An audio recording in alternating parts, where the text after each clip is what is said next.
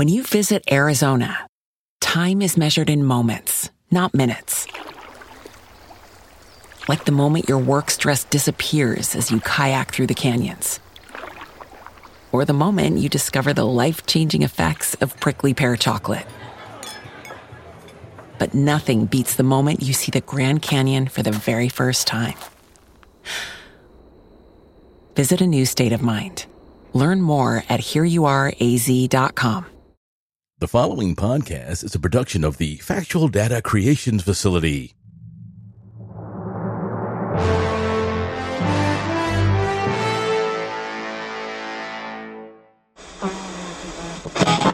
That was that's it. ninety-eight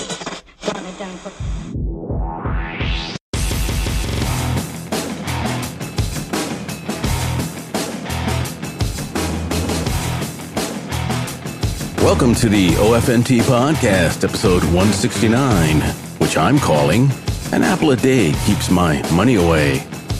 The tech news section has been taken over by Apple News this week. There was a lot to cover from W W D C.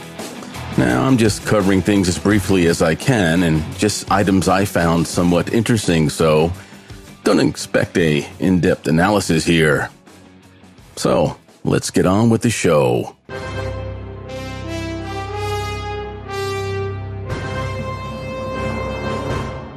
Tech news. Apple held their annual Worldwide Developers event last Monday, and I watched it so you didn't have to. Again, it was a Hollywood production-level pre-recorded event, starting off with old bow-legged Tim Apple standing somewhere near Apple's spaceship-styled headquarters, self-congratulating himself and his company. New Mac computers were announced first. The new MacBook Air with a larger fifteen-inch screen was up first, and this is the product I was most interested in. It's basically the same machine as the regular thirteen-inch screen Air, but has a bigger screen, of course, and slightly better camera and speakers. It has a claimed battery life of eighteen hours, two Thunderbolt ports, a MagSafe charging port, and, of course, Apple's M two chip. The base model starts at one thousand three hundred dollars and goes up from there. The older, smaller screened Air with the M two chip starts at one thousand one hundred dollars, and the old M one chipped Air starts at nine hundred ninety-nine dollars. We'll just call that a thousand. My next Apple laptop will be this one. Next was the Mac Studio. It rocks the M two Ultra chip and has RAM and memory upgrades versus the older model. The Studio can address up to one hundred ninety-two gigabytes of RAM, and the base model will set you back two thousand bucky smacks. And that doesn't include a monitor or a mouse. You know, I'd have to sell off all my current Apple stuff just to afford this thing. And finally, as far as new Macs go, the Mac Pro was introduced. It looked just like the old Pro's cheese grater-style case, but features a beefed-up M two Ultra chip versus the Intel chip of the old Pro. Like the Mac Studio, it can address up to one hundred ninety-two gigabytes of RAM. Besides the casing, this machine is basically a Mac Studio but adds a more powerful chip, afterburner graphics enhancements, and six P C I slots for upgrading. Price? Well, it has an affordable seven thousand dollars starting price. Wow! Again, that's sans monitor or keyboard. Geez, you know, you can buy a respectable used car for that price. I'm just wondering when we're going to see new iMacs. I guess probably in the fall, just in time for the holiday season. The rest of the event was dedicated to the new operating systems and their upgrades. And of course, the first operating system introduced was i O S seventeen. Well, the phone app within iOS is upgraded with what Apple is calling personal contact posters. This is a feature where you get to pick what shows up on the screen of whom you're calling and even your contact on other people's iPhone. Cool? Yeah, and a little weird in my opinion. I mean, you could set pictures of your nether regions as your contact poster that the person you're calling would see. Not that I would do something like that. When you let a call go to voicemail, you'll see a transcript of the voicemail live on your screen. You know, Google Pixels have had that feature for some time now. You can now leave a video message while using the FaceTime video calling app, but you still can't pick a background for your calls. Bah! The Messages app can now transcribe audio messages, and you can also check in with people you designate and update your location in real time via iMessage. Stalkers worldwide rejoice! The toolbar, which currently resides above where you type your messages, will now be hidden, which uh, cleans up the interface quite nicely, if I must say. Emoji stickers can now be made from photos, and effects are system-wide. While the AirDrop feature is supposedly upgraded to be more reliable. Yay! I've had problems using this feature in the past, so if true, that's a good thing. NameDrop will allow you to share contacts between phones and Apple Watches, a feature Samsung pioneered back in what's referred to as the Day. SharePlay lets you share what music you're listening to with whomever you want. Well, that's a feature old Nokia had further back in what some might consider to be the Day. The iOS keyboard has finally upgraded its autocorrect feature. And adds a grammar checker. I can hear the folks over at Grammarly cursing Apple right now. Dictation mode is said to be more accurate. A journaling app is now included with iOS that will pull data from various daily activities, such as workouts, for example. I'm sure this will anger some software developers who've made some big money from apps such as this. And I'm looking at you, Day One. The new standby feature will let you display things such as time, weather, and upcoming appointments while the phone is resting on its side while it's attached to a charger. You know, it's something the old Motorola Droid could do back in what you might recall as being the Day. And finally, for iOS seventeen, you can use the command Siri instead of Hey Siri to call upon the useless digital assistant Apple equips their hardware with. These updates prove that what was once old is new again. And next we went into iPad O S seventeen. It just had a few new things compared to iOS. Things like interactive widgets on the lock screen, P D F editing features, et cetera. The biggest new feature for me is that the iPad will now get the Health app. Previously, this was only available on the iPhone. You know, this will allow you to sync and review your health data on the larger screen of the iPad. Up next was macOS Sonoma. The new Mac operating system inherited some of the new features from iOS and iPadOS. Active widgets can now be placed on the desktop, and you can share them with iPhones. And again, Apple is trying to lure game developers over to their ecosystem, but I tuned out during that segment. That battle was lost a long time ago, and anyway, how many young people who make up the majority of gamers can afford expensive Apple gear? While using FaceTime for video conferencing on a Mac, you can now use overlays while sharing and reactions like thumbs up, et cetera, and it can be shown right on the screen. Whoa! But can you add a background like all other video conferencing apps? No! I just don't know why Apple doesn't add this simple capability to FaceTime. You'd think by now some developer would come up with a solution. And there was more stuff like Safari web browsing being faster and web apps being allowed to be downloaded now. Really not much for macOS this year. AirPods Pro will get a firmware update which will enable adaptive audio, which is pretty cool. The volume of what you're listening to along with noise reduction will vary according to your surroundings. Oh, and they were playing Black Sabbath during the introduction to this update. About time the premier heavy metal band starts getting its due. Yes. AirPods will also have a better awareness between different devices, allowing for better switching between them. That feature has never been that seamless in my past experience with it, so I hope they did indeed fix that. tvOS has an updated control center enabling better control over certain features, and you'll be able to locate a misplaced Apple T V remote now using your iPhone. The big news with tvOS is that it supports FaceTime on your television using your iPhone as the camera. You start or answer the FaceTime call on your phone, and it will transfer over to your Apple T V box. You can also share play what you're watching, which would have been nice to have during the lockdowns. China! And better late than never, I guess. This will come in handy during the next pandemic, which I hear is scheduled for twenty twenty-five. The watchOS U I got a overhaul, but nothing groundbreaking. I mean, there's only so much you can do with the memory and screen limitations of an Apple Watch.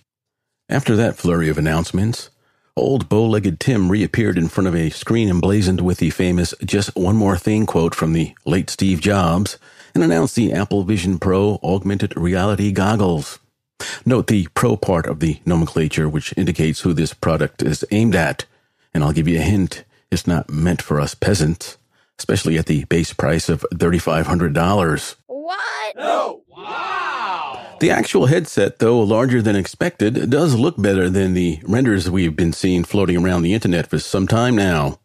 Vision O S, which runs the goggles, looks just like iOS, and you can select apps via voice commands or with your eye. While using FaceTime, the goggles will create a creepy copy of your face, so those not using Pro Vision will see you as if you weren't wearing them. People in the same room as you and want to talk while you're using the goggles will appear in your field of vision. So, I guess if you're both wearing Pro Vision goggles, the thing will recreate both of your faces so it would appear as if everything is normal, which, if true, is really creepy. I can see a day when people will be wearing these things all the time, lost in a alternate reality. Apple is calling this spatial computing, and the announcement had too many things I'm willing to cover here. I'd be interested in this product as a media consumption device for watching television and movies. Guess I'll be waiting for a way cheaper Vision S E model. I must say, though, Apple presented a good argument for wanting something like Pro Vision, but I think it's aimed at the business market at the present time. All in all, it was a jam-packed W W D C. I'm excited for some of the various operating systems' new features, but the thing I'm most interested in is the new MacBook Air. Did anything catch your fancy from W W D C?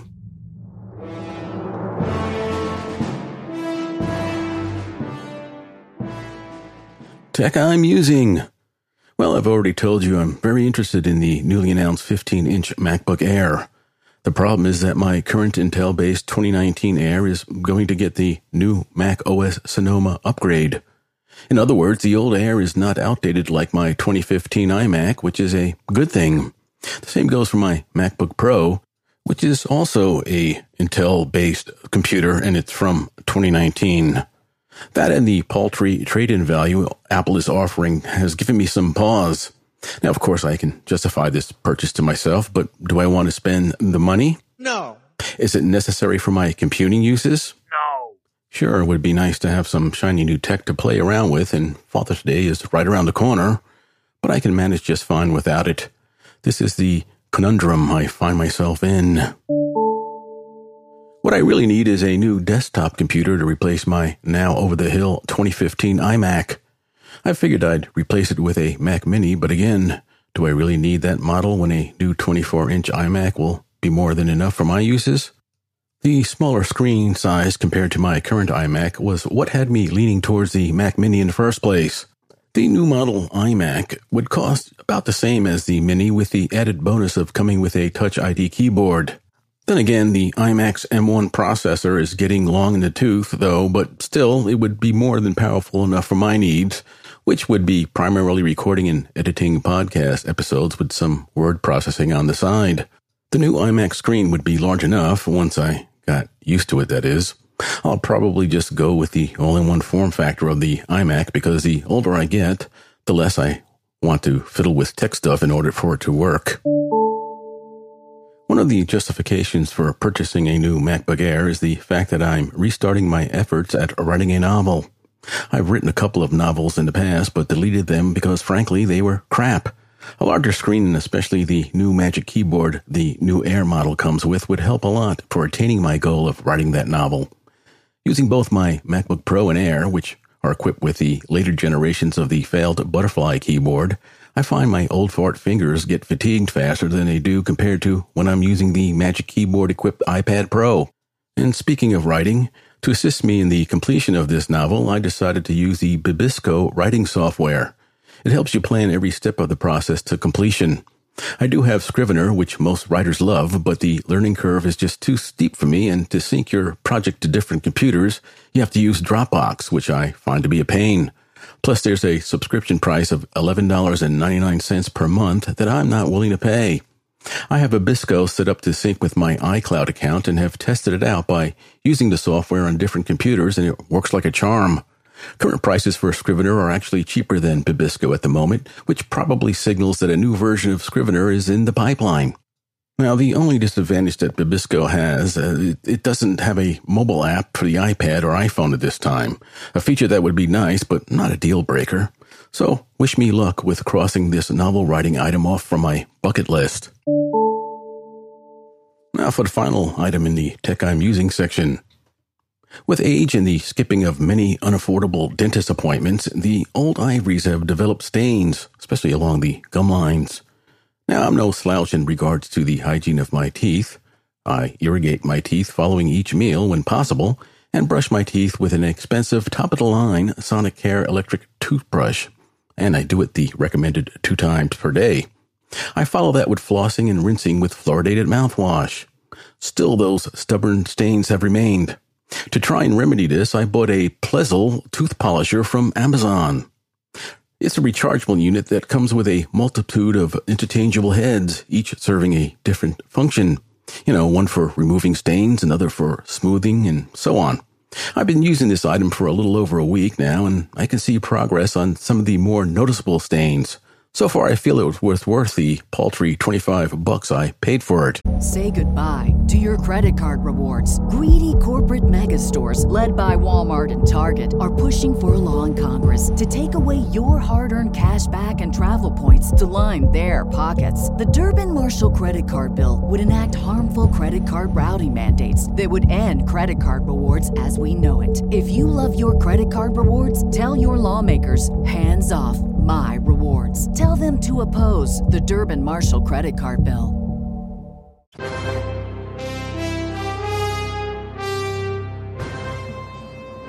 Podcast news. Well, I caved in. I've been using the digital audio workstation from Hindenburg to record, edit, and upload this and my other podcast for a couple of years now. As I've talked about before on this show, I find Hindenburg to be less time-consuming than the other products I have tried, and there were virtually no learning curves to navigate to start using it. And that's because Hindenburg was designed from the ground up for spoken word audio, unlike most other digital audio workstations that were primarily made for recording music. Recently, Hindenburg has updated their app, throwing in many useful new features, and for a price. For a lifetime license, it costs about four hundred dollars, which is too much in my opinion. And that lifetime license doesn't include some of those new features, forcing you to subscribe to them on top of that four hundred bucks you just plopped down. Though I abhor subscription plans for software, I signed up for the ten dollars per month plan. I did this because the company has abandoned the old version I've been using, and the thing is constantly crashing and is very slow. Well, since upgrading to the new version, the crashing has ceased, and it's much more responsive and faster at processing those audio files. One of these days, I'll have to teach myself how to use the Reaper digital audio workstation and hopefully unshackle myself from having to pay a monthly subscription payment for Hindenburg. Have you noticed the trend of popular YouTube podcasts selling their own branded coffee? I guess it's profitable for them because if it weren't, they wouldn't be doing it. What I dislike about this trend is that the hosts spend upwards of ten minutes talking about their coffee brands. Now, I don't pay for YouTube Premium just to watch a ten-minute host-read commercial. Heck, I don't even drink coffee. Last week, one of the new Podcast two point oh compliant listening apps I recommended was Castamatic. Well, I'm sorry to say that I have to withdraw that recommendation because of the constant issues I have with the app. Podcasts you're playing will just randomly stop for no apparent reason, forcing you to hit the play button, which may or may not remedy the situation. And no, you just can't hit the play button while using CarPlay while driving to get the show you're listening to started again. You have to physically go to the phone and hit the app's play button. My daughter gave up on Castamatic a while back because of the problems she was having with it. So for now, Castamatic is a no-go with my family, and I don't recommend it. You use it either.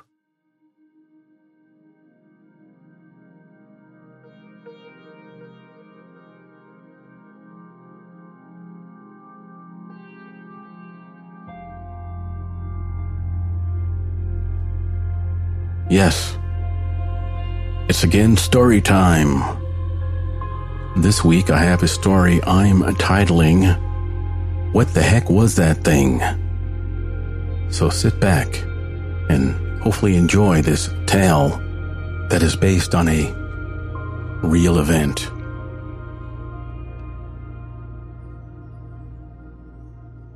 With all the recent talk about U F Os banding about the mainstream media, I thought I'd tell you about the time I witnessed an unexplained aerial phenomenon.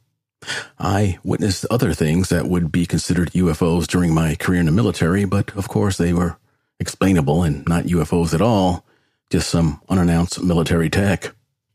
The event I am describing here is unexplainable, well, at least to me, and I had written it off as being caused by an overactive imagination. I was a young buck of about fourteen or fifteen years old at the time and visiting my friend Tom's house one summer afternoon. Tom and his family resided in North Massapequa, New York. Tom had been summoned to his house by his mother, leaving me alone on his front lawn to await his return. It was a very well-kept lawn and also a beautiful sunny day, and as kids back then were wont to do, I decided to lie down on that very lawn and pass the time while waiting, staring at the cloudless sky. There wasn't much to look at, just the occasional wisp of a cloud or a bird making its way overhead. And then suddenly something caught my attention. I could make out a faint triangular outline with red lights outlining that shape. What had caught my attention in the first place was most likely the motion the thing was making. Its body was moving in a circle while at the same time descending as if it were coming in for a landing. Again, I could discern a faint triangular shape, but it didn't seem solid. I stared in disbelief, mesmerized by this sight. Then suddenly it just disappeared, breaking my trance. I quickly sat up to see if any other people were around who could have also witnessed this thing, but alas, there were none. I quickly dismissed the whole episode and didn't even share the experience with Tom upon his return, lest I be made fun of for years to come. What has jogged my memory of this event was the video being shown lately taken by some U S Marines at their base in California. The object that was captured on that video looked exactly like what I had witnessed all those years ago, though the craft captured by the video seemed to be much larger and appeared to be stationary. On last Thursday's episode of the No Agenda podcast, they were discussing this video and the news media's coverage of it and the whole U F O thing in general. Co-host John C. Dvorak made an interesting comment. He posited that these U F Os, or whatever they are, are probably not spacecraft, but interdimensional craft. Perhaps this explains how what I witnessed just disappeared. Well, who knows? Yeah, perhaps my experience was nothing but an overactive imagination after all.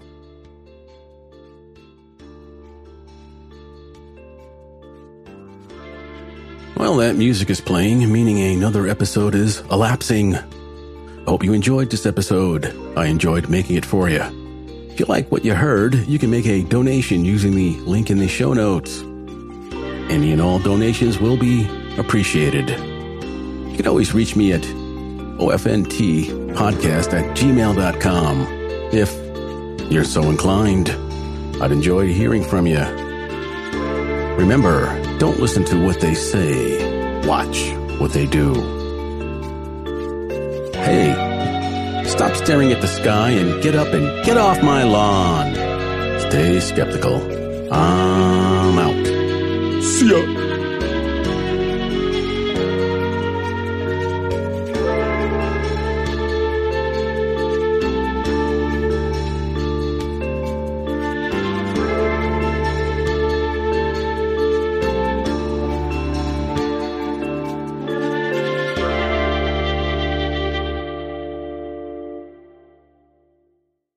At Parker, our purpose is simple.